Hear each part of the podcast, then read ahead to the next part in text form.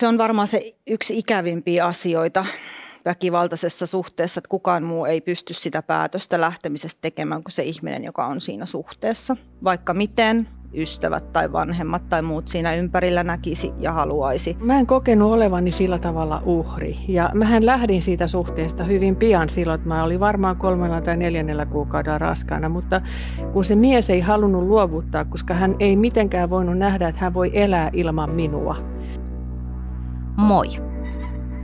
Mä oon Anna Perho ja tämä on Rajoilla keskusteluohjelma, jossa me vieraitten kanssa paneudutaan vakaviin aiheisiin, mutta valoisalla otteella. Kun ihminen käy rajoilla, se jättää jälkensä.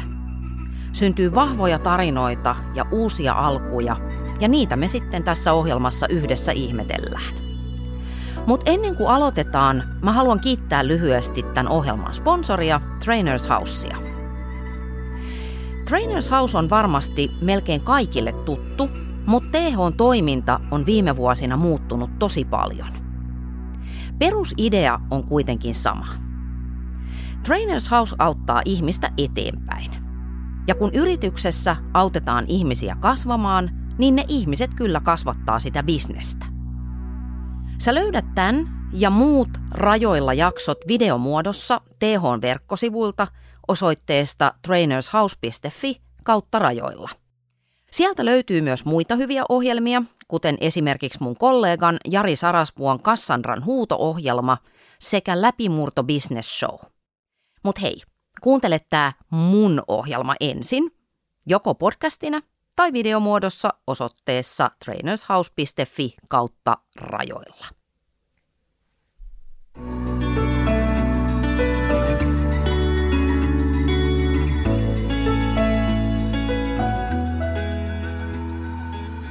Joka kolmas suomalaisnainen saa elämänsä aikana kotona nyrkistä, joko fyysisestä tai henkisestä.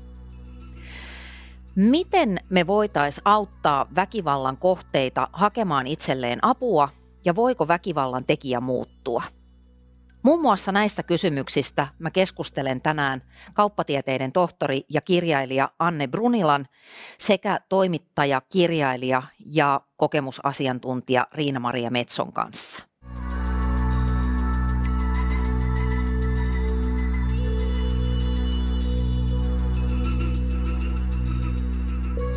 Anne Brunila, ähm, sä rakastuit nuorena palavasti mieheen, josta sä kirjoitat sun kirjassa näin.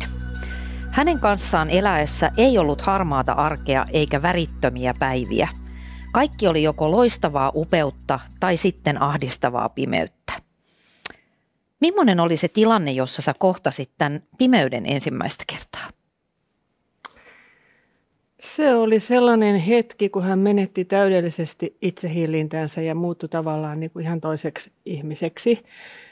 Ja silloinhan mä en tajunnut ollenkaan, että hänellä oli vakavia psyykkisiä ongelmia, tai ne puhke sitten, sitten että se oli niin kuin se ensimmäinen kerta semmoinen raivokohtaus, jonka näki.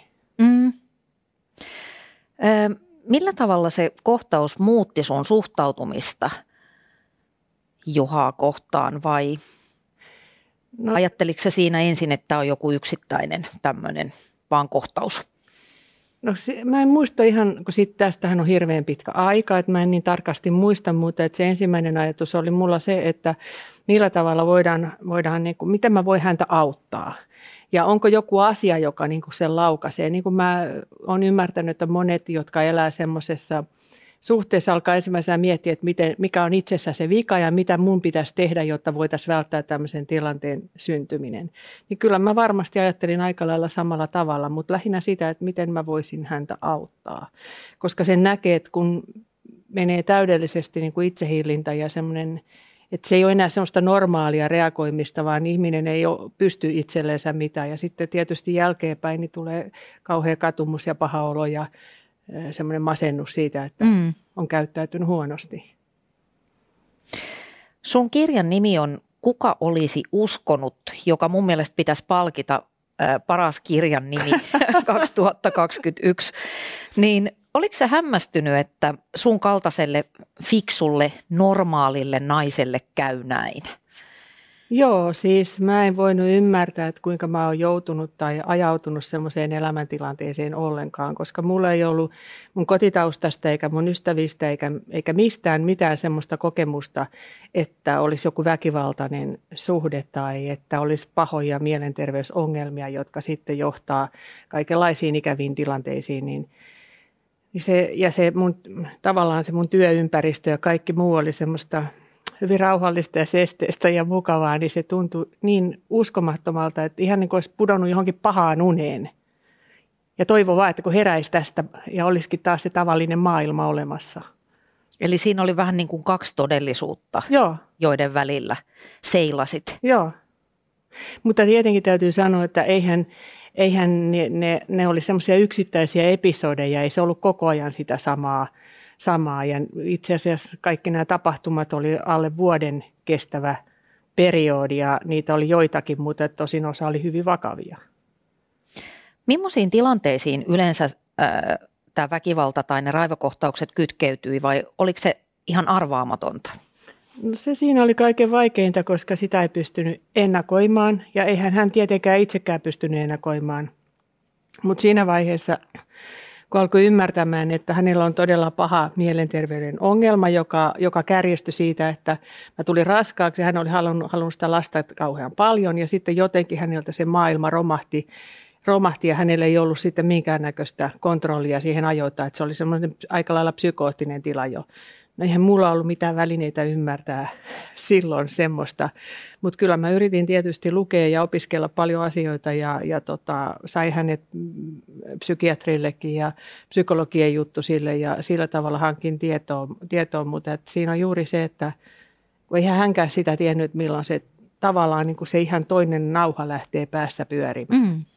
Että se todellisuus muuttuu, että tuntuu, että siinä on niin monta ihmistä yhdessä ihmisessä.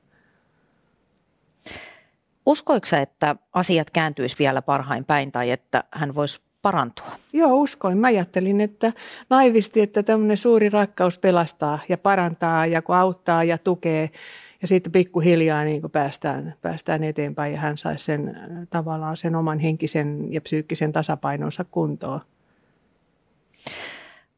Onko tuossa vähän se, että kun sanoit, että sä oot, mm, niin kun et ole esimerkiksi lapsuudessasi, et ole kohdannut väkivaltaa ja elit tämmöistä niin kun ulkoisesti niin sanotusti normaalia elämää, niin se kontrasti on niin hämmentävä siinä, että, että toinen ihminen ei vastaa, kuten sä olettaisit hänen vastaavan. Joo, siis se oli semmoinen, musta aina tuntuu, että sitten alkoi tuntumaan, että mä oon ihan niin kuin sellainen tyttö, joka on elänyt vaaleanpunaisessa pumpulissa, joka ei ymmärrä ollenkaan, mikä tämä reaalimaailma on. Mutta tietenkin kun se lähti kehittymään tietysti se tilanne ja menee pahemmaksi pikkuhiljaa, niin sitä alkoi huomaa ja varsinkin jälkeenpäin kun miettii, niin menee se omakin todellisuuden taju, että mikä on normaalia ja mikä ei ole normaalia. Et sitä pikkuhiljaa niin kun alkoi, että joo, okei, näin on ja tuo on tollainen ja tämmöistä tapahtuu, että missä se menee se raja, mikä on normaalia ja mikä ei ole normaalia ja kuka se rajan määrittelee niin kauan kuin siinä ei ollut mitään tämmöistä niin kuin väkivaltaisuutta, että eihän se koko aika sitä ollut. Että se on eri asia. Tietenkin siihen suhtautumista ei tarvitse miettiä, että missä menee normaali mm-hmm. raja, mutta että siis semmoinen muu tämmöinen epävakaa käyttäytyminen, mitä, mitä siihen liittyy, niin sitä mietti. Missä kohtaa sä tiesit, että nyt tämä suhde on tullut päätökseensä? No kyllähän mä tiesin sen monta kertaa ja, ja mä sain niin kuin irrottauduttua sitä suhteesta, mutta kun hän ei halunnut luovuttaa mitenkään minusta. Ja sitten siinä oli enemmän oli se uhka, joka toi sen pelon, että kun hän ei hyväksynyt sitä, että me ei voida elää yhdessä ja mä en pysty olemaan hänen kanssaan ja mä en pysty häntä auttamaan, niin sitten hän sitten hän jäi niin kuin uhkailemaan ja väijymään ja vaanimaan ja aina kun lähti ovesta ulos sai pelätä, että milloin hän niin kuin jostain sieltä portaikosta hyökkää kimppuun ja, tai tulee väkisi oven läpi asuntoon tai jotain muuta. Niin se oli niin kuin siinä kaikista se pahin, pahin asia, että hän ei sitä hy- hyväksynyt mitenkään. Mutta tietenkin kaikkihan päätyi sitten hyvin dramaattisesti, ihan lopullisesti, että, tota, että kun hän menehtyi Mutta siihen asti se oli sitä kamppailua, että että hänellä pitää olla se oma elämä ja hän ei voi olla niin kuin mun ja meidän yhteisen lapsen kanssa, että siitä ei niin kuin tule mitään.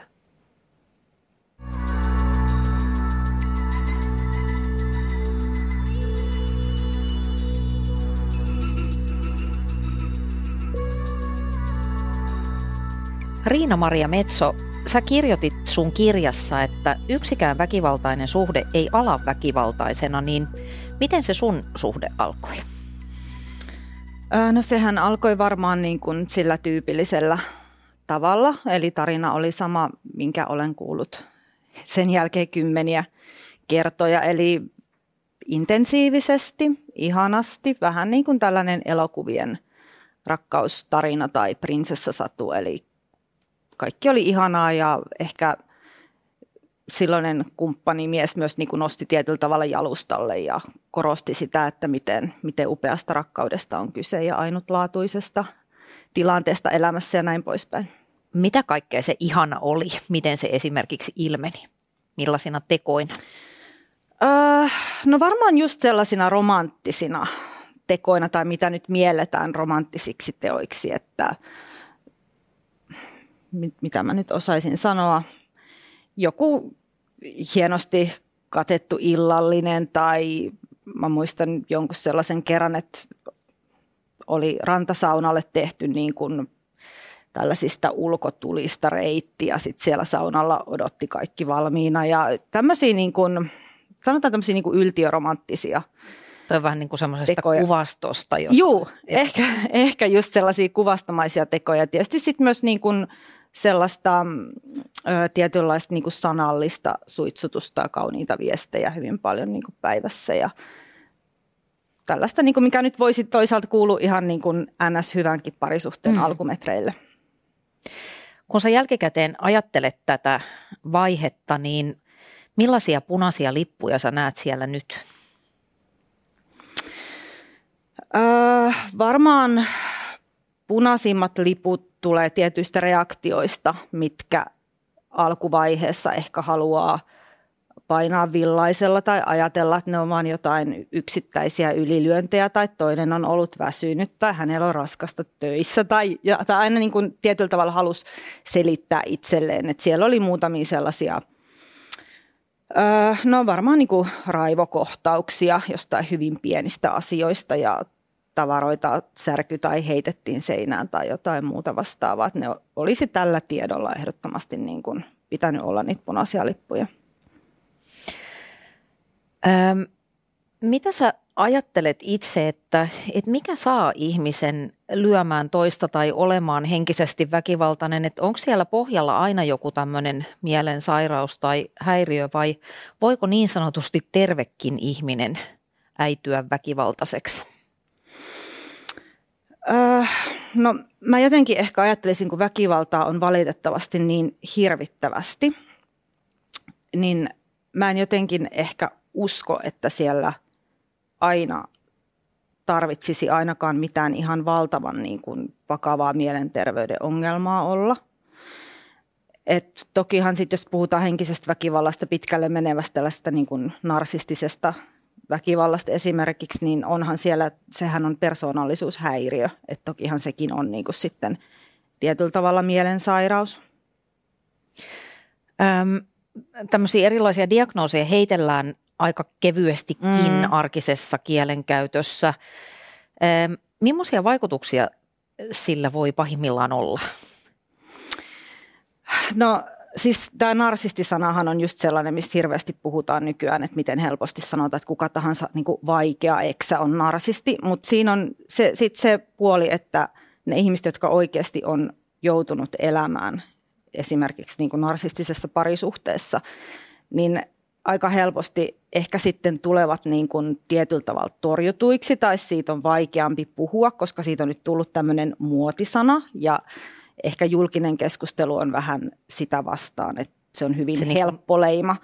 Ja tietyllä tavalla eihän kenelläkään olekaan, siis psykiatrilla on oikeus määritellä jollekin narsistinen persoonallisuushäiriö, eihän kellään muulla olekaan siihen oikeutta, mutta jos sellaisessa niin kuin tietynlaisessa suhteessa elää vuosikausia, niin kyllähän sieltä voi tiettyjä merkkejä varmaan aika helposti sitten tunnistaa ilman, että tarvitsee diagnosoida ketään. Eli tavallaan se tietoisuuden kasvaminen, mikä on ihan hyvä, että me ymmärretään paremmin nykyään, mm. että kaikkea tällaista on, niin se voi myös pahimmillaan kääntyä vähän niin kuin itseään vastaan. Joo. Tullaan mitätöidyksi, että, että on tuollaista nimittelyä. Niin, kyllä. Ja vaikeatahan se on tietyllä tavalla niin kuin kenenkään mennä toisen ihmisen pään sisälle mitään diagnosoimaankaan, että mistä on kyse. Ähm, millaista se väkivaltaisen miehen rakkaus on vai on, onko se rakkautta? Öö, no ensin vastaus siihen, että millaista se on, niin ehkä sanalla sanoen varmaan intensiivistä voisi olla. Ihan kuvaava sana. Ja sitten siihen, että onko se rakkautta, niin itse mä ajattelen tällä hetkellä, että ei. Ja oman toipumisen kannalta se oli varmaan niin kuin iso, iso asia niin kuin käsitellä sitä, että oliko se rakkautta vai oliko se jotain muuta se suhde. Mä en usko siihen, että jos systemaattisesti kohtelee toista ihmistä tietoisesti, satuttaen, jatkuvasti, niin se voisi olla rakkautta. Mutta se oli kuitenkin sitten se kysymys, joka sulle jäi kaiken sen jälkeen, että mm. sitäkö se oli vai, vai jotain muuta? Niin se oli varmaan yksi askel siinä, siinä omassa niin kun toipumisessa miettiä sitä, että mistä oikeastaan oli kyse. Ja sehän on se kysymys, mikä monelle siinä eron jälkeen sitten tulee isona, että mistä tässä oikeasti oli kyse, koska siinähän jää todellisen niin kuin hämmennyksen valtaan.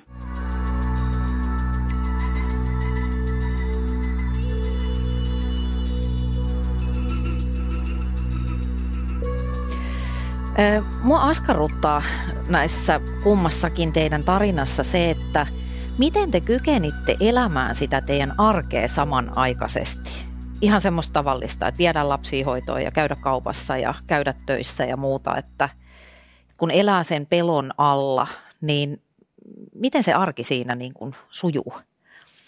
No mulle se arki oli se vastapaino, joka piti, piti niin kuin sillä tavalla, että ymmärsin, että on muutakin ole, maailmaa, ja jossa, jossa mä pystyn toimimaan ihan järkevästi ja mulla on hyviä ystäviä. Ja, ja niin kuin työ, mulla oli erittäin mielenkiintoinen työ, josta mä tykkäsin tehdä, niin silloin kun mä keskityin siihen omaan työhön, kun mä tein tutkimustyötä, niin hän mä silloin muistanut mitään pelkoa, enkä ajatellut hmm. mitään, mitään, mitä kotona voi tapahtua tai minkälainen se, minkälaiseksi se suhde oli kääntynyt. Että se oli se, mikä piti pinnalla ja sillä tavalla jollain tavalla järjissään, jos niin voi sanoa. Mm. Mä ajattelen silleen ihan samalla tavalla, että tietyllä tavalla se on pelastus, että se muu elämä on siinä, että on, on sitä perhettä, on niitä ystäviä, ehkä työelämä just mistä nauttii ja mitä tykkää tehdä. Että itse ajattelen sen samoin, mutta kyllähän se on ihan jäätävä määrä energiaa, jonka sä käytät siihen parisuhteeseen, tai ainakin itse käytin – niin kuin aj- ajatuksen tasolla, että vaikka sä toimisit ja antaisit huomiota lapsille ja tekisit työt ja suoriutuisit tietyllä tavalla elämästä, niin se ajatus, itse, itse mä, mä oon varmaan se on mun heikkous, että mä en niin kuin, se mun ajatus oli silti sitten niissä ongelmissa tai siinä varpaillaan olemisessa jollain tasolla. Ö, olisitteko te voineet kuvitella, että te olisitte ylipäätään avautuneet tästä asiasta esimerkiksi siellä työpaikalla? No en mä, en mä kyllä koskaan ajatellutkaan, että mä voisin kertoa ne, het, ne ajat, ajat, jolloin se oli kaikista vaikeinta, kun mä olin raskaana ja, oli, ja, ja nämä kaikki tämmöinen väkivalta ja tämän tyyppinen ja se mun oma pelkoni ja semmoinen vainoaminen alkoi, niin en, eihän mä tietenkään olisi voinut kertoa. Mut, ja se kesti aikansa, että mä pystyin kertomaan esimerkiksi mun vanhemmille, mm. koska sehän on ihan, se, se oli jotenkin niin järkyttävä asia, että että tuota, kun sitten tulee raskaaksi, jota niin kun varsinkin se mies on halunnut hirvittävästi, ja sitten kun tulee raskaaksi, niin sitten hän jotenkin menettää täydellisesti niin semmoisen oman henkisen tasapainonsa ja, ja sitten alkaa itse asiassa pelkäämään hylä, hylätyksi tulemista. Näin mä olen sen analysoinut jälkeenpäin, että se oli se iso asia, että hän pelkäsi, että hän tulee hylätyksi ja sitä kautta sitten tulee se väkivalta siihen, että jos, et anna, jos, jos sen saa sua niin kuin hyvällä, niin sitten otetaan pahalla, että alistetaan tietyllä tavalla sen väkivallan kautta. Niin kesti aikaa että mä pystyin kertomaan esimerkiksi mun vanhemmille yhtään mitään, mutta että oli mulla onneksi hyviä ystäviä, joille mä pystyin kertomaan sitten heti paikalla, kun se alkoi. Kun se oli todella järkyttävä se ensimmäinen kokemus, että en mä voinut uskoa, että tämmöinen on ollenkaan mahdollistakaan. Sä kirjoitit Anne sun kirjassa mun mielestä tosi koskettavasti siitä, että, että miten juuri silloin pahimpina aikoina niin sä koit olevas todella yksin. Ja mä luulen, että tämä on semmoinen kokemus, jonka tosi moni äh, perheväkivallan uhri jakaa. Niin mi- miksi siitä on niin vaikeaa puhua? Kun niin kuin paperilla kaikki tajuavat, että no eihän se ole sinun vikasi ja voi kauheata sentään, mutta sitten kun sä oot se kokija, niin yhtäkkiä siitä tuleekin tabu jotenkin sitä niin häpeää, että on antanut itsensä ajautua tällaiseen pisteeseen ja tällaiseen tilanteeseen. Että kuinka minä en ollut viisaampi ja järkevämpi ja pystynyt niin estämään tämmöisen tapahtuman sillä, että olisi jotenkin päässyt kokonaan irti siitä suhteesta tai löytänyt jonkun muun ratkaisun, että kyllä jälkeenpäin kun katsoo, niin olisihan mulla ollut vaikka kuinka paljon ratkaisuja tulla ulos siitä tilanteesta ja, ja muuttaa vaikka pois kokonaan Helsingistä – Helsingistä, mutta että se, että kun ne asiat pikkuhiljaa kehittyy ja se lumipallo tavallaan kasvaa ja sitä on siellä sisällä, niin sitä ei pysty näkemään järkevästi, vaan tuntee olevansa loukussa. Ja toisaalta niin kuin se on niin kauhea loukku, että eihän sitä kenellekään niin sanotusti normaalille tavalliselle ihmiselle voi kertoa, että mulle on käynyt tämmöistä. Että mun elämä on jotakin, jotakin tämmöistä. Että sitä, se on, mulla ainakin oli se häpeän tunne oli niin suuri, että kuinka mä olen antanut itseni ajautua tämmöiseen tilanteeseen. Että mä syytin siitä tavallaan itseäni. En sillä tavalla, että se olisi mun syy, että mä olin provosoinut hänessä sen käyttäytymisen, vaan se, että mä en ollut pystynyt paremmin toimimaan ja järkevämmin toimimaan, vaan mennä jonkun semmoisen tunnesumun mukana ja aina selittää parhaimpään ja aina pyrkiä auttamaan toista ja aina näkee sen toisen näkökulman ja koskaan en ajatellut sitä, että mitä mulle kuuluu Kuinka minä voin?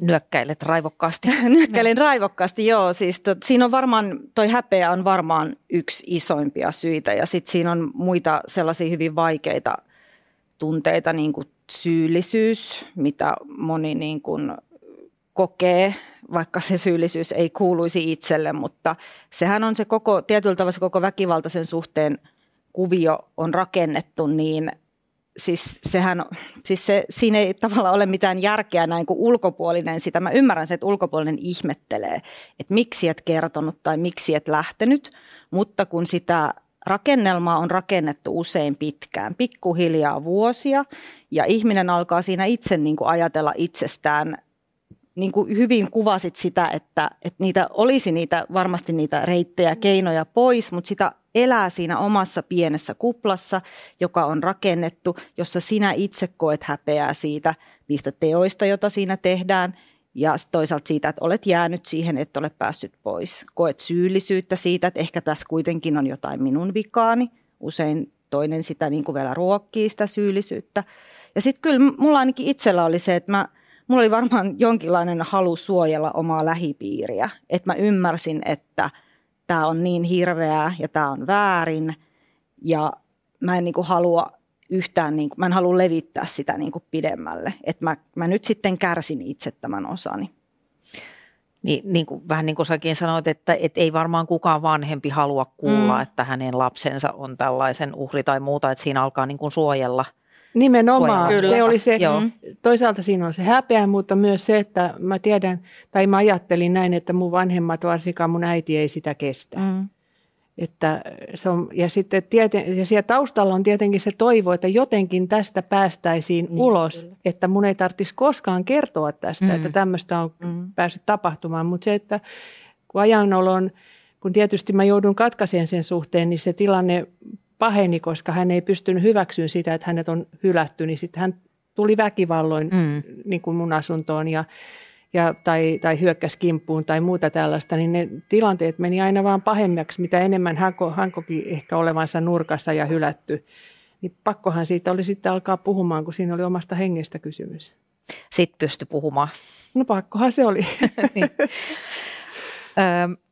no mutta onko tämä ehkä, ehkä tämä on spekulaatiota, mutta onko tämä osa sitä ongelmaa, että esimerkiksi te vaikutatte varsin pystyviltä, vahvoilta naisilta, niin sitten äh, niin kun jotenkin ei pysty myöntämään edes itselleen, että mä oon tehnyt väärän valinnan tai tämä ei nyt mennytkään ihan niin kuin kirjoissa. Hmm.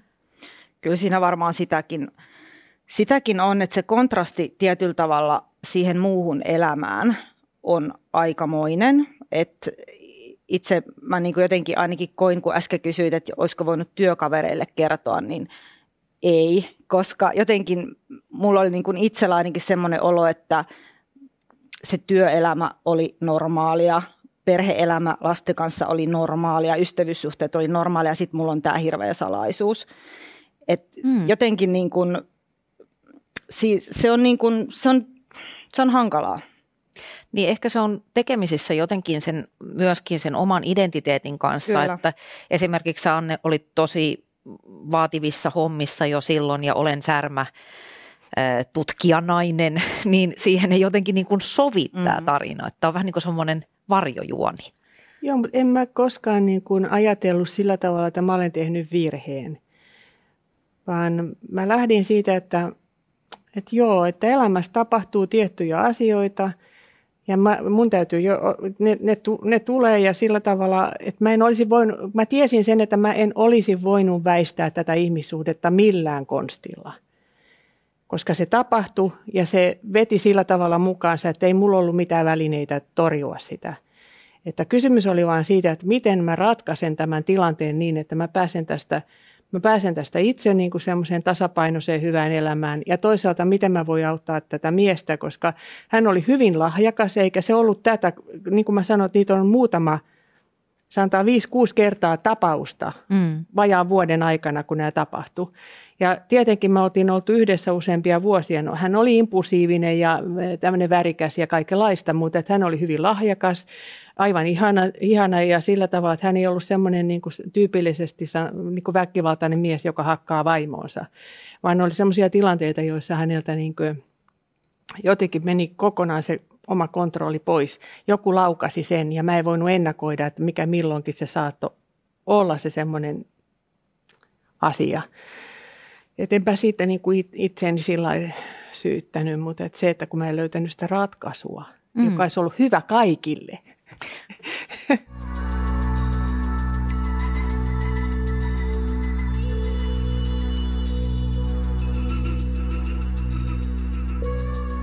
No tässä nousikin esiin jo se, että, että usein kun väkivaltaisissa suhteissa eläville sanotaan tämä lause, että no miksi et sä vaan lähde, niin mi- miten se niin kuin vaikuttaa?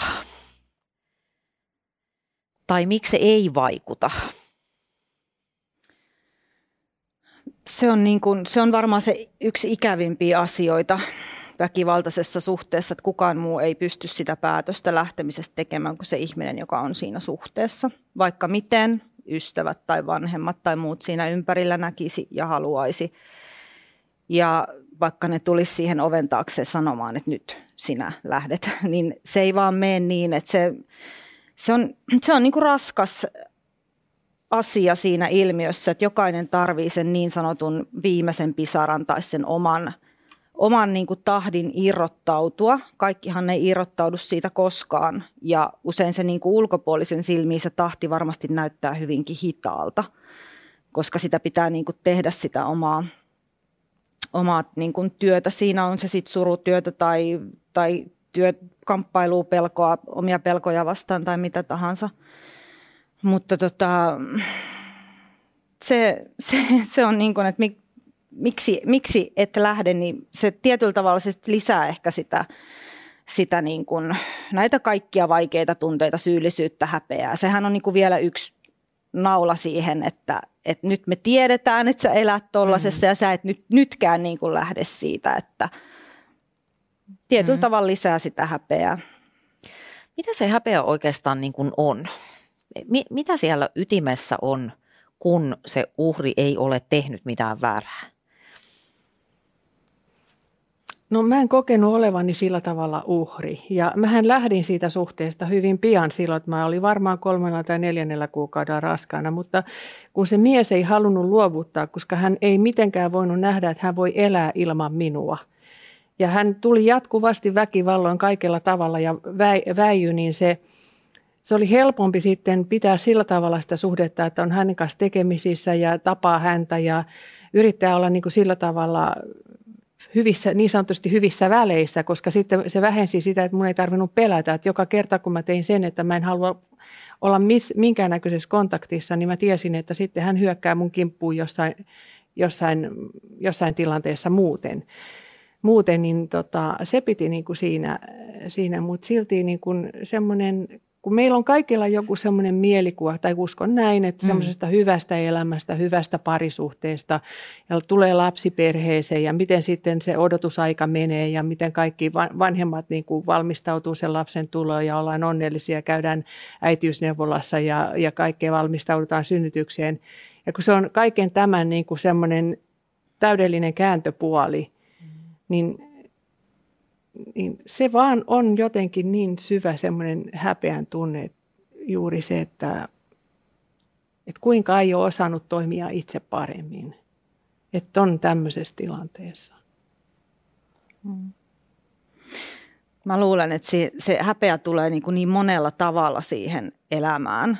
Että kyllähän ne asiat, mitä siellä tapahtuu, jos väkivaltaa fyysistä tapahtuu, henkistä alistamista, nöyryyttämistä, nehän on sellaisia asioita, joista kuuluukin tuntea häpeää. Mutta kun väkivaltaisessa suhteessa tavallaan se roolijako on mennyt päälailleen, eli tekijä ei tunne sitä häpeää, vaan hän siirtää tietyllä tavalla sen, tai se siirtyy sille, joka siinä suhteessa elää ja ymmärtää, että nämä on häpeällisiä tekoja. Sitten on tosi vahvana ju- juuri tämä, mistä Anne puhui, tämä tämä häpeä, että, että niin kuin on, se, on sellaisessa, on päätynyt sellaiseen, ei pääse siitä jostain syystä pois, ei näe sitä reittiä, miten pääsee pois. Ja sitten se häpeä tuo mukanaan muita asioita, esimerkiksi sen, että sä alat valehdella itsellesi ja muille asioita, kaunistella sitä, että mitä siellä kotona tapahtuu tai ylipäätään sitä tarinaa. Ja kyllähän sekin, että sä ymmärrät valehtelevasi, niin taas lisää sitä häpeää. Että se niin kuin kertautuu tietyllä tavalla. Mm. Joo, mä voin, just, just näin, näinhän se on, mutta et se, että mulla, mun kokemukseni oli se, että kyllä tämä mun mies, niin hän, hän kärsi siitä aivan hirvittävästi, koska sitten kun hän taas pääsi niin kuin jotenkin koko, kokosi itsensä ja tuli rauhallinen tilanne, niin kyllä hän sitä häpesi aivan hirvittävästi, mutta hän ei pystynyt edes puhumaan siitä – ja, ja se teki sen aina pahemmaksi, koska se hänen oma tämmöinen kierteensä syveni siitä, koska hän ei pystynyt niin kuin näkemään itseään sellaisena ihmisenä ja hän ymmärsi, mitä kauhean pahaa hän on mulle tehnyt. Ja hän sanoi, että hän rakastaa mua yli kaiken ja silti hän on tehnyt tällaisia kauheita tekoja.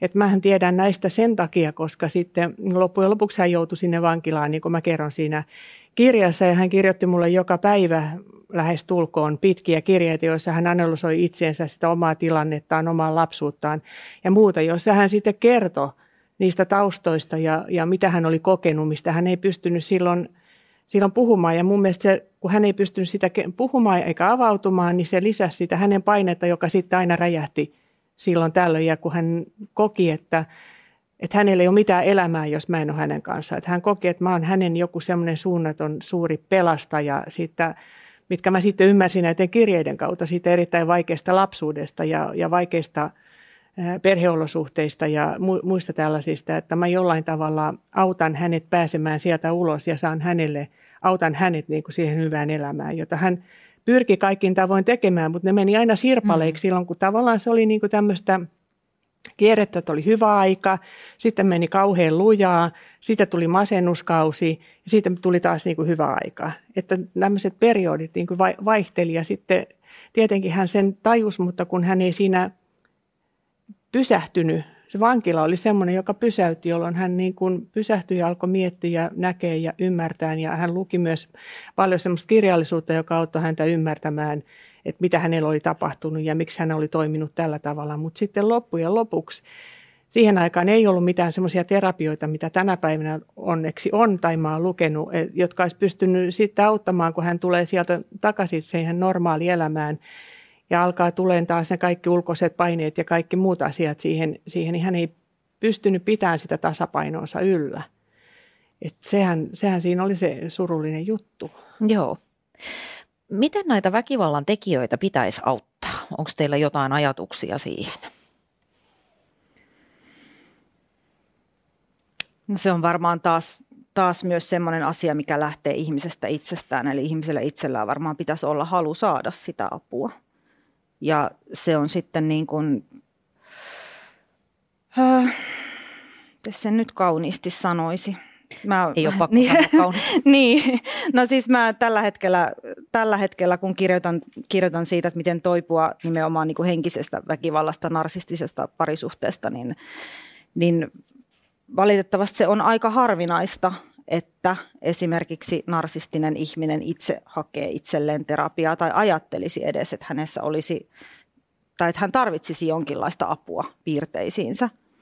Mutta kyllähän siis paljon tehdään väkivaltatyötä myös siitä näkökulmasta, että on nämä miessakit ja, tai mä en tiedä onko nykyään sen niminen, mutta aikanaan oli miessakit. Oli yksi taho, joka nimenomaan sitten auttoi niin kuin väkivallan tekijöitä. Toki tässä haluan korostaa, että väkivallan tekijät voi myös olla nainen, että voi mm. olla myös toisinpäin ja varsinkin henkisessä väkivallassa niin ihan, ihan tota varmasti yhtä paljon on, on niitä, niitä miehiä, jotka elävät sellaisessa suhteessa, jossa on henkistä väkivaltaa. No mulla taas oli se kokemus, että hän aktiivisesti haki apua ja hän olisi halunnut, halunnut johonkin terapiaan ja sillä, siinä vaiheessa sitä terapiaa tarjottiin kerran kahdessa viikossa 45 minuuttia. Niin eihän se nyt, jos on tämmöisiä syvällisiä ongelmia, mitä mä oon lukenut kun hänen, hänkin sai silloin, oli se diagnoosi, oli rajatilapersoonallisuus, josta nyt puhutaan epävakaasta persoonallisuudesta. Niin siihen aikaan siihen ei ollut oikeastaan tarjolla mitään järkevää terapiaa, ainakaan sitten mitä mä yritin häntä auttaa etsimään sitä terapiaa.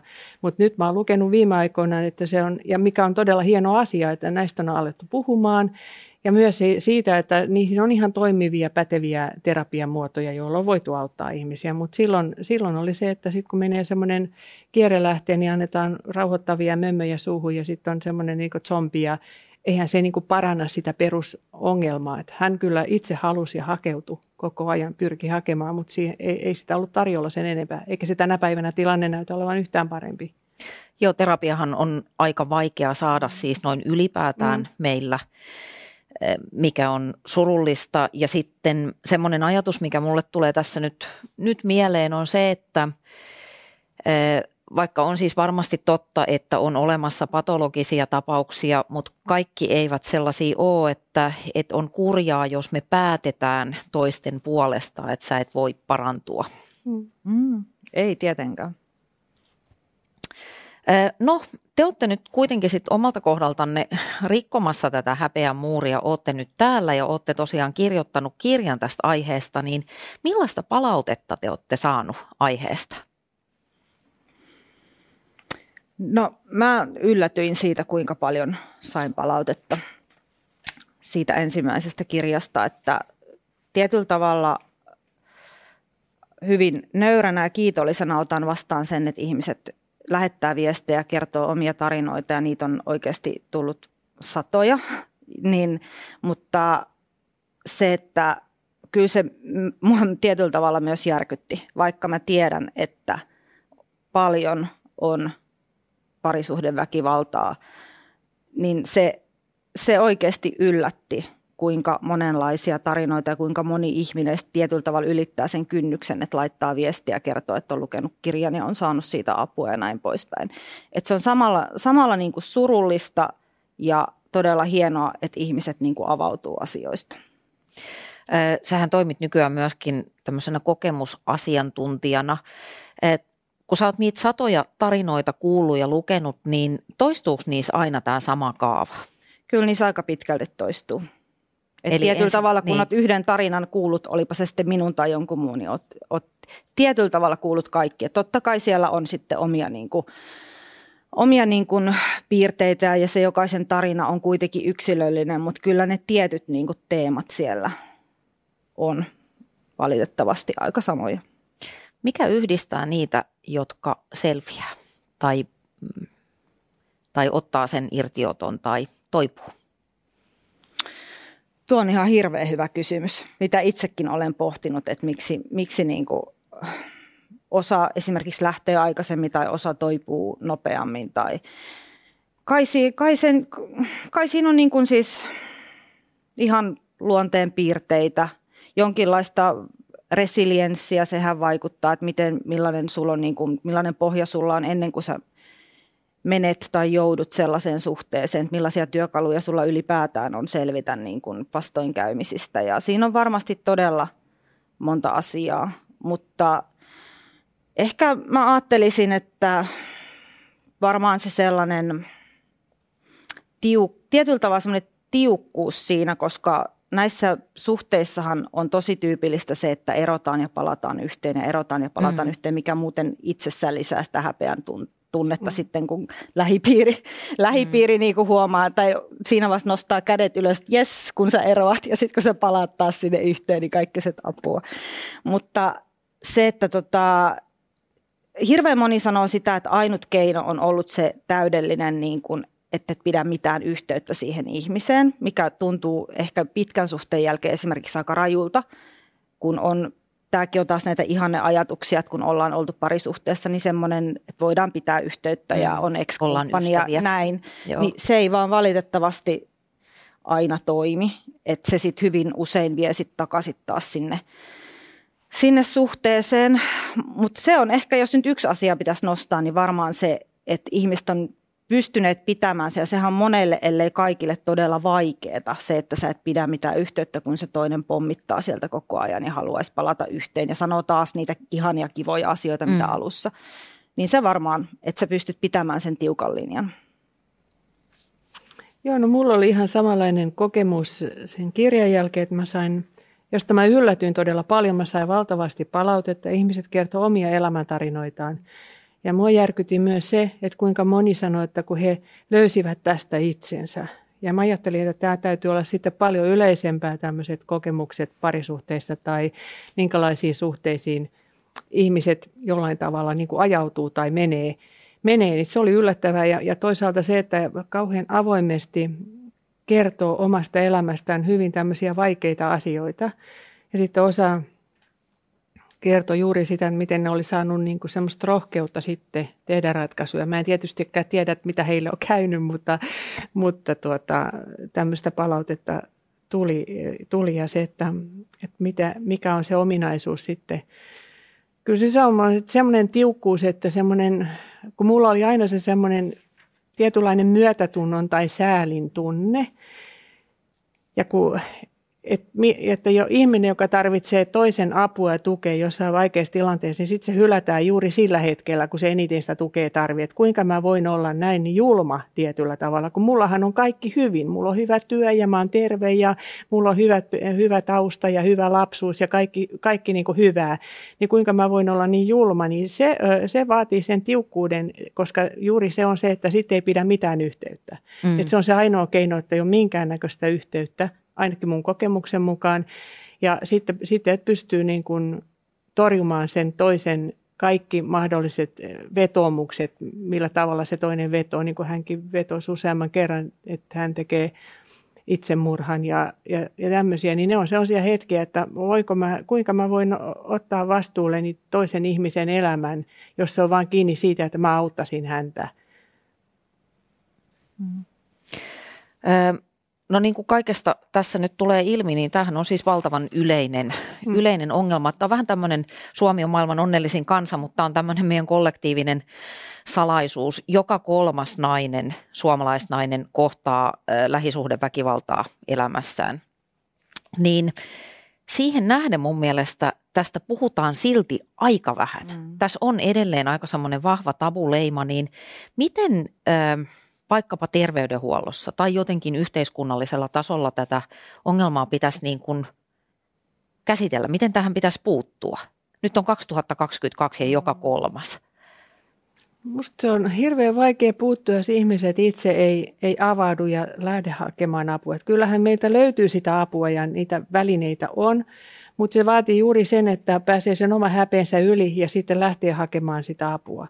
Että tässä on vähän samanlaista niin kuin yhtäläisyyttä mun mielestä kuin se, että la, la, lapsia kohdellaan huo, huonosti ja ollaan väkivaltaisia lapsille ja sitten sitä salata ja lapset menee päiväkotiin ja ne on mustelmia täynnä ja sitten selitellään kaikenlaisia peitetarinoita, että mm. on kaatunut ja, ja tapellut jonkun toisen lapsen kanssa tai mitä tahansa nyt sanotaankin, niin Nämä, nämä on semmoisia, kun ne menee jotenkin siihen, että perhe on meillä niin kuin hirveän tämmöinen yksityinen asia. Mm.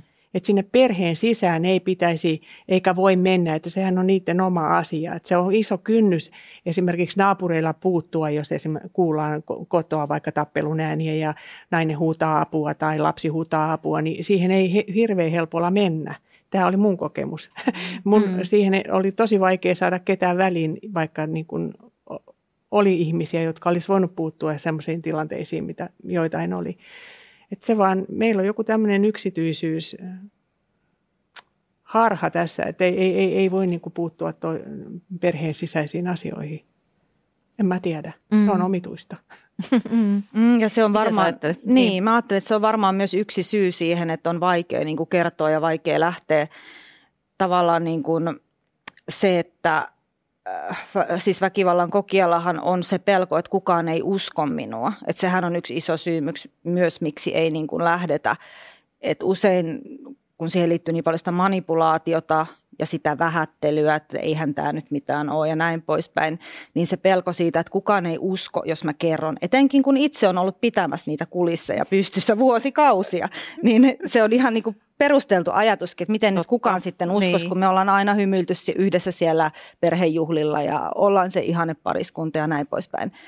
Niin ehkä niin kuin se, että siis se on tälleen helppo sanoa, mutta jotenkin mä toivoisin, että väkivalta tuomittaisiin helpommin, kun meille tulee sitten niinku siihen just sitä sellaista jossittelua, että jos tuolla kadulla tapahtuu, jos joku tulee ja pahoinpitelee sut kadulla, niin se on kaikille selvä, että kuka siinä on uhri ja kuka siinä on tekijä. Mutta sitten kun me mennään just sinne perheen sisälle, niin siihen tulee se kaikki niin jotenkin se mössö ympärille ja että no kyllähän minäkin ehkä jotain olen sanonut ja olenko provosoinut ja niin kuin, se on paljon vaikeampi tietyllä tavalla osoittaa, että kuka tässä nyt niin kuin on missäkin roolissa. Ja sitähän siinä pelkää siinä muille puhumisessa myös.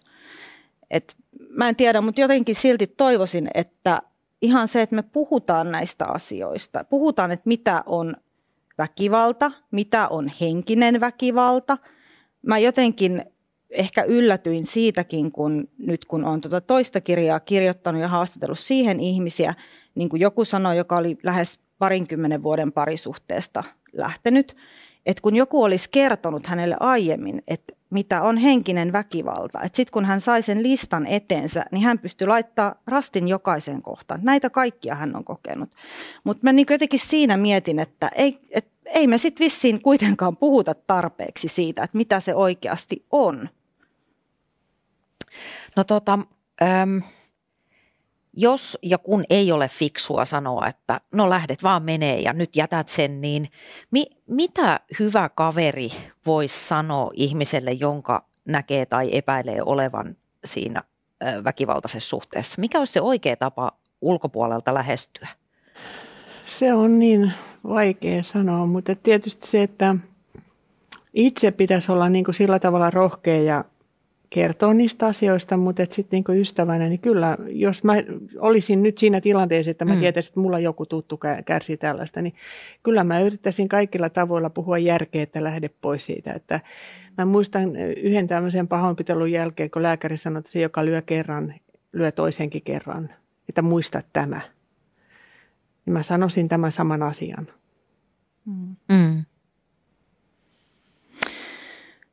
Uh mä ehkä ajattelen niin, että jotenkin oli ne sanat sitten mitä tahansa, mutta toisi sitä ilmi, että on siinä tukena, on olemassa, on ehkä jopa niin kuin fyysisesti olemassa paikkana, johon voi tulla turvaan, jos tarvitsee. Jotenkin sitä sellaista, kun jos on vuosien väkivaltaisessa suhteessa, niin ihmisellähän on se oman arvon tunto on – on niin kuin kadoksissa, itsetunto on usein viety, ne omat ajatukset itsestä on, että en ole mitään, olen arvoton, en, minulla ole voimia lähteä tästä, en ehkä ansaitsekaan parempaa. Vuosien saatossa voinut niin kuin syntyä omaankin päähän tällaisia ajatuksia, niin se, että siinä joka tapauksessa olisi niitä ystäviä vierellä, jotka antaa sulle sitä toisenlaista viestiä, että olet arvokas, olet rakas, hyvä ihminen. Et jotenkin ehkä se sellainen niin kuin, vierellä oleminen kuitenkin, koska jos sulla ei ole elämässä ketään muuta kuin se mahdollisesti henkisesti väkivaltainen kumppani, niin sä saat sieltä niin kuin aika, aika niin kuin negatiivista palautetta esimerkiksi itsestäsi. Että jotenkin, että pysyisi niitä ihmisiä, jotka näkee sut niin kuin sellaisena kuin sä olet ja auttaa sua itseäsi näkemään ehkä niin kuin sitten sellaisessa valossa, jotta sä voit saada voimia irtautua siitä, siitä suhteesta. Tässä oli hirveän tärkeää, että tuoda se, että ei ole yksin. Mm. Mm että, että tukee ja on ja kulkee rinnalla ja, ja eikä syytä eikä hae syyllistä mm. ja sitä ajattelee, että olitpa tyhmä tai olitpa tehnyt älyttömästi, vaan se, että pyrkii tukemaan ja auttamaan eteenpäin ja, ja nimenomaan se, että ei, ei ole yksin. Mm. Et sen sen niin semmoinen ymmärryksen saaminen ja semmoinen täydellinen niin hyväksyntä et, mm. Että ei, ei ehdollista mihinkään, että mä oon ystävä, jos lähdet, mm. vaan se, että on tai lähtee tai ei pois siitä suhteesta. Mutta kyllä musta sekin on niin kuin hyvä tuoda esiin, että, että kun jatkuvasti aina antaa anteeksi ja uskoo, että tämä oli viimeinen kerta, että ymmärtää sen, että se ei välttämättä ole niin, että voi olla se vaihtoehto, että se vaan jatkuu ja jatkuu ja jatkuu. Niin tota, senkin niin kuin siitäkin keskusteleminen, mm. että saisi semmoisen realistisemman kuvan siitä, mikä on mahdollista niin kuin jo sen suhteen paranemiseen tai ei. Tietysti me ei koskaan tiedetä, mutta, mutta onhan meillä paljon kokemusta ja tietoa näistä asioista. Mm. Nykyään paljon enemmän kuin silloin, kun mä oon kokenut. Siitähän on jo yli 30 vuotta pitkästi. Niin, että asiat on kuitenkin menneet eteenpäin. On, on, Joo. on. Että eihän silloin, silloin oikeastaan, sehän oli vielä mahdottavampaa puhua siihen aikaan siitä asiasta kuin tänä päivänä. Joo, ja kiitos tämmöisten niin. kirjojen ja Kiitos. Kyllä, se, että ihmiset on alkanut jakamaan asioita, mm. niin kyllä se, mä toivon ainakin, että se auttaisi näitä ihmisiä, jotka on semmoisessa elämäntilanteessa. Mm. Joo, ja sen takia mä oon tosi iloinen, että, että sain juuri teidät puhumaan tästä aiheesta, koska e, pakko myöntää, että mä jäin itsekin kiinni semmoisesta, että kun luin sen sun kirjan, luin sun kirjan, niin sitten tulee semmoinen, että – noihan on tuommoisia ihan tavallisia ihmisiä. Et vähän sama kuin puhutaan vaikka alkoholismista, niin usein niin kun ajatukset menee sinne, että, että se on joku puliukko on alkoholisti, kun suurin osa alkoholisteista vaikkapa on niin sanotusti aivan tavallisen oloisia mm. ihmisiä. Niin tässä tulee vähän se sama ja sitten se mun mielestä jotenkin tekee sitä ilmiöä samastuttavammaksi. Että se voi olla kuka tahansa Kyllä. ja se ei tarkoita sitä, että sä oot tyhmä tai mm. sä oot mm. niin kuin mm. tehnyt hirveästi virheitä, vaan se on, se on kuka tahansa meistä. Mm. Joo, ihan tavallinen ihminen. Niin, Kyllä. niin. No mikä teitä on niin kuin auttanut sitten siinä toipumisessa tai miten te olette käsitellyt ton asian? Näistä tapahtumista on teidän kohdalla jo pitkä aika ja, ja tässä sitä, sitä ollaan ja istuskellaan, niin – mikä on parantanut eniten tai parhaiten?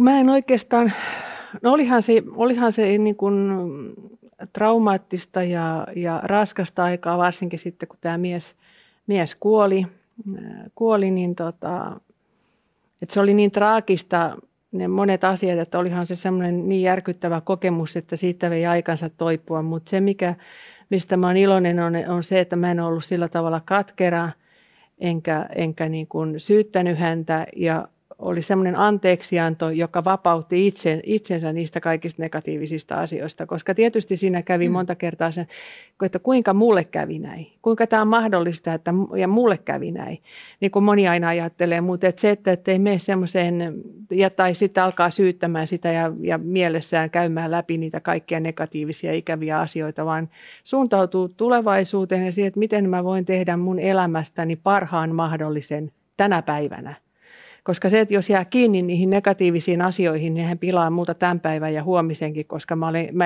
mä elän vieläkin sitä huonoa parisuhdetta, vaikka se olisi niin kuin ohi, ohi, vaan jättää sen taakse ja, ja antaa anteeksi ja menee eteenpäin omassa elämässään, niin se mun mielestä olisi niin kuin kaiken tärkeintä, että ei, ei jää vellomaan niihin negatiivisiin juttuihin tai ajattelee, että ajattelen juuri sitä, että mä oon ollut tyhmä tai, tai minkä takia mä sallin tämän jatkua näin kauan.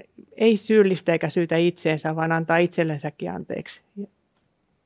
Niin, koska jos jää sinne menneeseen, niin se pimeä tavallaan voittaa. No se pimeä on koko ajan mukana. Joo. Ei sitä pääse irti, vaikka se parisuhde olisi päättynyt. Mm. Mutta se kulkee itsellä mukana. Että on armollinen itselleen ja sille toiselle ja menee eteenpäin. Mm. Mulla ehkä oli siinä alkuun silloin vähän, kun ymmärsi sen, että en pystynyt, yritin vuosia, en pystynyt pelastamaan tätä, en pystynyt saamaan sitä onnellista loppua tähän, niin ehkä sitten tuli se, että nyt on mennyt näin paljon vuosia hukkaan, nyt mun pitää äkkiä toipua. Et jotenkin, että, että kun aina on tietyllä tavalla ollut sellainen ihminen, että ratkaisukeskeinen, niin mä ajattelin, että nyt mun pitää sitten niin kuin nopeasti toipua, jotta mä sitten pääsen siihen, siihen niin kuin uuteen hyvään elämään. No sehän meni sitten se, se ajatus romukoppaan, että jotenkin ehkä itse, itsellä varmaan se toipuminen edistyi sitten, kun mä ymmärsin, että tämä nyt sitten ottaa sen ajan, mitä se ottaa. Että jos mä olen vuosia elänyt tietyllä tavalla niin kuin traumaattisessa suhteessa, niin sitten mä toivun ja omaan tahtiin. Ja totta kai siinä oli sitten työkaluja, että oli terapiaa ja itse, itselleni niin kuin joku liikunta ja luonnossa, varsinkin luonnossa niin kuin juokseminen ja liikkuminen oli sellaista, niin kuin, ne, on, ne voi olla niin kuin hyvin pieniäkin keinoja, joilla tietyllä tavalla alat, niin kuin, että se huomio onkin sinussa itsessä, eikä sit siinä toisessa tai siinä parisuhteessa. Et varmaan sellaista niin kuin, pienin palasin sen oman niin kuin minu, minän ja itsetunnon rakentamista. Ja sitten täytyy myöntää, mä itse ajattelin, että yksin, niin kuin, että, mä, että mä olen täysin toipunut siinä vaiheessa, kun tapasin sitten uuden kumppanin, mutta kyllä sitä toipumista on tapahtunut siinä uudessa parisuhteessa, että tietynlaisia ehkä sellaisia korvaavia kokemuksia tai ymmärrystä siitä, että mitä oikeasti on niin kuin kumppanuus tai rakkaus, niin kyllä ne on sitten vielä jonkinlaisen viimeisen silauksen ehkä siihen antanut. Että. Mulla oli se onni, että kun se ajanjakso oli niin lyhyt mm. kuitenkin, niin se ei sillä tavalla mua traumatisoinut eikä tullut monia kerrostumia vuosien jälkeen, vaan se oli todella niin lyhyt aika, niin, niin sekin auttoi, auttoi tietysti toipumaan. Ja sitten oli muut haasteet elämässä, että orientoitu niihin. Ja mäkin olen hirveän ratkaisukeskeinen mm. ihminen, niin mä hain vaan ratkaisuja siihen, että kuinka mä selviän siitä, mm. siitä elämäntilanteesta, mikä mulla silloin oli ja kuinka sitä tehdään paras mahdollinen. Sä oot maailman katsomukseltasi buddalainen ja sun opettaja kehotti sua kirjoittamaan tämän kirjan sun kokemuksista. Toki kerrot paljon, paljon muustakin työelämästä ja sun pojasta ja perheestä, mutta miksi tämä sun opettaja piti tätä kirjoittamista tärkeänä? No buddhalaisuudessa on tiettyjä kymmenen semmoista hyvettä, ne on hyvin samanlaisia niin kuin kristilliset hyveet ja yksi hyve on anteliaisuus. Ja hän sanoi, että jos on semmoisia kokemuksia, joita voi jakaa toisille ihmisille, joista voi olla muille ihmisille jotain ymmärrystä tai tukea tai rohkaisua tai mitä tahansa, niin se on suurta anteliaisuutta. Että anteliaisuus ei pelkästään sitä, että annat rahaa tai tavaraa, vaan se on sitä, että jaet kokemuksia ja olet avoin ja annat ihmisille sen, mitä sä oot itse omasta elämästä saanut. Ja mä, no kaksi vuotta siinä meni, kun mä tätä asiaa pohdin, koska mä ajattelin, että minkä ihmeen takia mun pitäisi kertoa mitään mun tarinaani yhtään kenellekään. Että tämähän oli mun elämä ja ketä se voi kiinnostaa. Mutta hän aina palasi tähän asiaan ja mä tykkään itse kyllä kirjoittamisesta, niin ehkä siinä oli sekin, sekin sitten, että sit oli tavallaan se kypsy siihen ajatukseen. Mitä hyvää tästä tämän tarinan jakamisesta on sulle seurannut? No mä luulen, että eniten se, että kun mä oon saanut sitä palautetta, sen tapasta palautetta, joka oli mulla se motivaatio, miksi mä kirjoitan tämän kirjan, niin se palaute on ollut juuri sellaista, että mä ajattelin, että se mun opettajani oli oikeassa. Että itse asiassa tämä on antanut joillekin ihmisille ihan jotain merkityksellistä siinä elämässä. Että muutakin kuin tämä, tämä parisuhde, että siinähän on paljon muutakin asiaa. Että Kyllä. Jotkut ovat jopa löytäneet uuden elämän filosofia. Wow. Sä sanoit Riina jossain haastattelussa, jonka luin, että, että kokemus teki minusta vahvemman, niin mitä sä sillä tarkoitat? Öö, no siis asioitahan voi katsoa niin kuin monella tavalla. Ja mä oon itse valinnut sen tavan, että mä niin kuin ihan aidosti ajattelen, että mä en olisi mistään saanut sellaista korkeakoulua kuin tuosta kokemuksesta tietyllä tavalla. Et mä pidin itseäni aika vahvana ihmisenä, kun se suhde alkoi. Sittenhän mä menin ihan, ihan tonne pohjamuttiin tietyllä tavalla. Minut rikottiin, mun itsetunto rikottiin, mun minuus vietiin ja sitten mä lähdin sitä niin kuin se on vähän niin V-mallinen varmaan tämä mun kehitys, että sinne alas ja sitten sit lähdetään sinne. Niin, kyllä, eikä. kyllä, juuri näin. niin lähdin sitä rakentamaan ja kyllähän siinä niin kuin tietyllä tavalla, kun sä käyt sen kokonaan, kun sä eroat ja sitten sulla on se kuka minä olen, kun sulta on viety kaikki. Ja sä lähdet niin kuin, osahan siellä on totta kai sitä samaa kolmevuotiasta Riinaa vai minkä ikäistä, mutta laps, lapsuudesta niin kuin tietyllä tavalla, että okei, tässä on tätä mun luonnetta, mutta sitten kyllähän ne kokemukset kasvattaa ja tietyllä tavalla sä niin kuin hienosti sanottuna kehityt ihmisenä, kun sulla niin kuin, tietyllä tavalla sä joudut pohtimaan sitä omaa itseä. Ja sehän se pointti on, että monihan pohtii sen koko suhteen ajan, kuten minäkin, sen toisen ihmisen mm. käytöstä. Ja miten mä voisin mm. vaikuttaa siihen ja miten mä nyt teen väärin ja miten mä olisin oikein, että hän ei räjähdä. Mutta sitten kun se huomio tuleekin sun itse, sä alat miettiä oikeasti, että monihan miettii siis niinkin absurdilta kuulostavia asioita kuin, niin kuin vaikka mistä mä tykkään joku on kertonut esimerkiksi, hän on mennyt huonekalukauppaan ja miettinyt, että hetken, että ei mulla ole mitään hajua, että minkälaista sohvasta mä tykkään. Kun se on tietyllä tavalla niin riisuttu se sun minuus, niin se on vaan, mä, mä jotenkin ajattelen, että kyllä mä, en mä nyt voi sanoa, että mä oon ollut todellakaan saamapuolella suhteesta, josta on niin kuin jäänyt traumoja, mutta asioita voi niin kuin katsoa eri tavalla. Että miksi mä katsoisin sitä niin, että kauheeta, että mitä mulle kävi ja voi minua raukkaa, vaan ehkä ottaa siitä sitten sen, niin kuin, sen hyvän ja sen niin kuin kaiken työn itsensä kanssa, mitä sen jälkeen on tehnyt ja mihin suuntaan on sitten ehkä lähtenyt siitä ja näin poispäin. Niin, tiedäksä tänä päivänä paremmin, kuka Riina-Maria on? Kyllä, tiedän aika hyvin, kuka mä olen. Ja mitä se tarvii? Juu, ja tiedän senkin, että, että mulle ei tule enää ikinä käymään niin, että mä joutuisin alistavaan, satuttavaan suhteeseen. Kiitoksia. Kiitos. Se oli hyvä lopetus. Wow, täydellinen lo. Kyllä. Ihan niin kuin se olisi kirjoitettu. Luet tämän tuolta. Kiitos kun kuuntelit tämän jakson. Jos sinä tai sun läheinen kärsii lähisuhdeväkivallasta – tai sen aiheuttamista posttraumaattisista oireista, ota yhteyttä ensin vaikka näihin tahoihin. naistenlinja.fi tai nollalinja.fi. Mut löytää vaikkapa Instagramista osoitteesta at annaperho tai at trainershouse. Tämän jakson tarjosi Trainers House, jonka missiona on auttaa ihmistä eteenpäin. Sä löydät rajoilla ohjelman kaikki jaksot THn verkkosivustolta osoitteesta trainershouse.fi kautta rajoilla. Sivustolta löytää myös lisätietoja Trainers Housein palveluista, olipa tarkoitus kasvattaa bisnestä, ihmistä tai ihan vaan itteensä, Trainers House auttaa kernaasti. Siispä suuntaa osoitteeseen trainershouse.fi kautta rajoilla.